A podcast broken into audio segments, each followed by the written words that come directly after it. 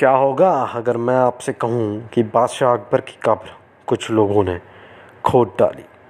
क्या होगा अगर मैं आपसे कहूँ कि बादशाह फरुखशियार को कुछ लोगों ने अंधा करके कैद में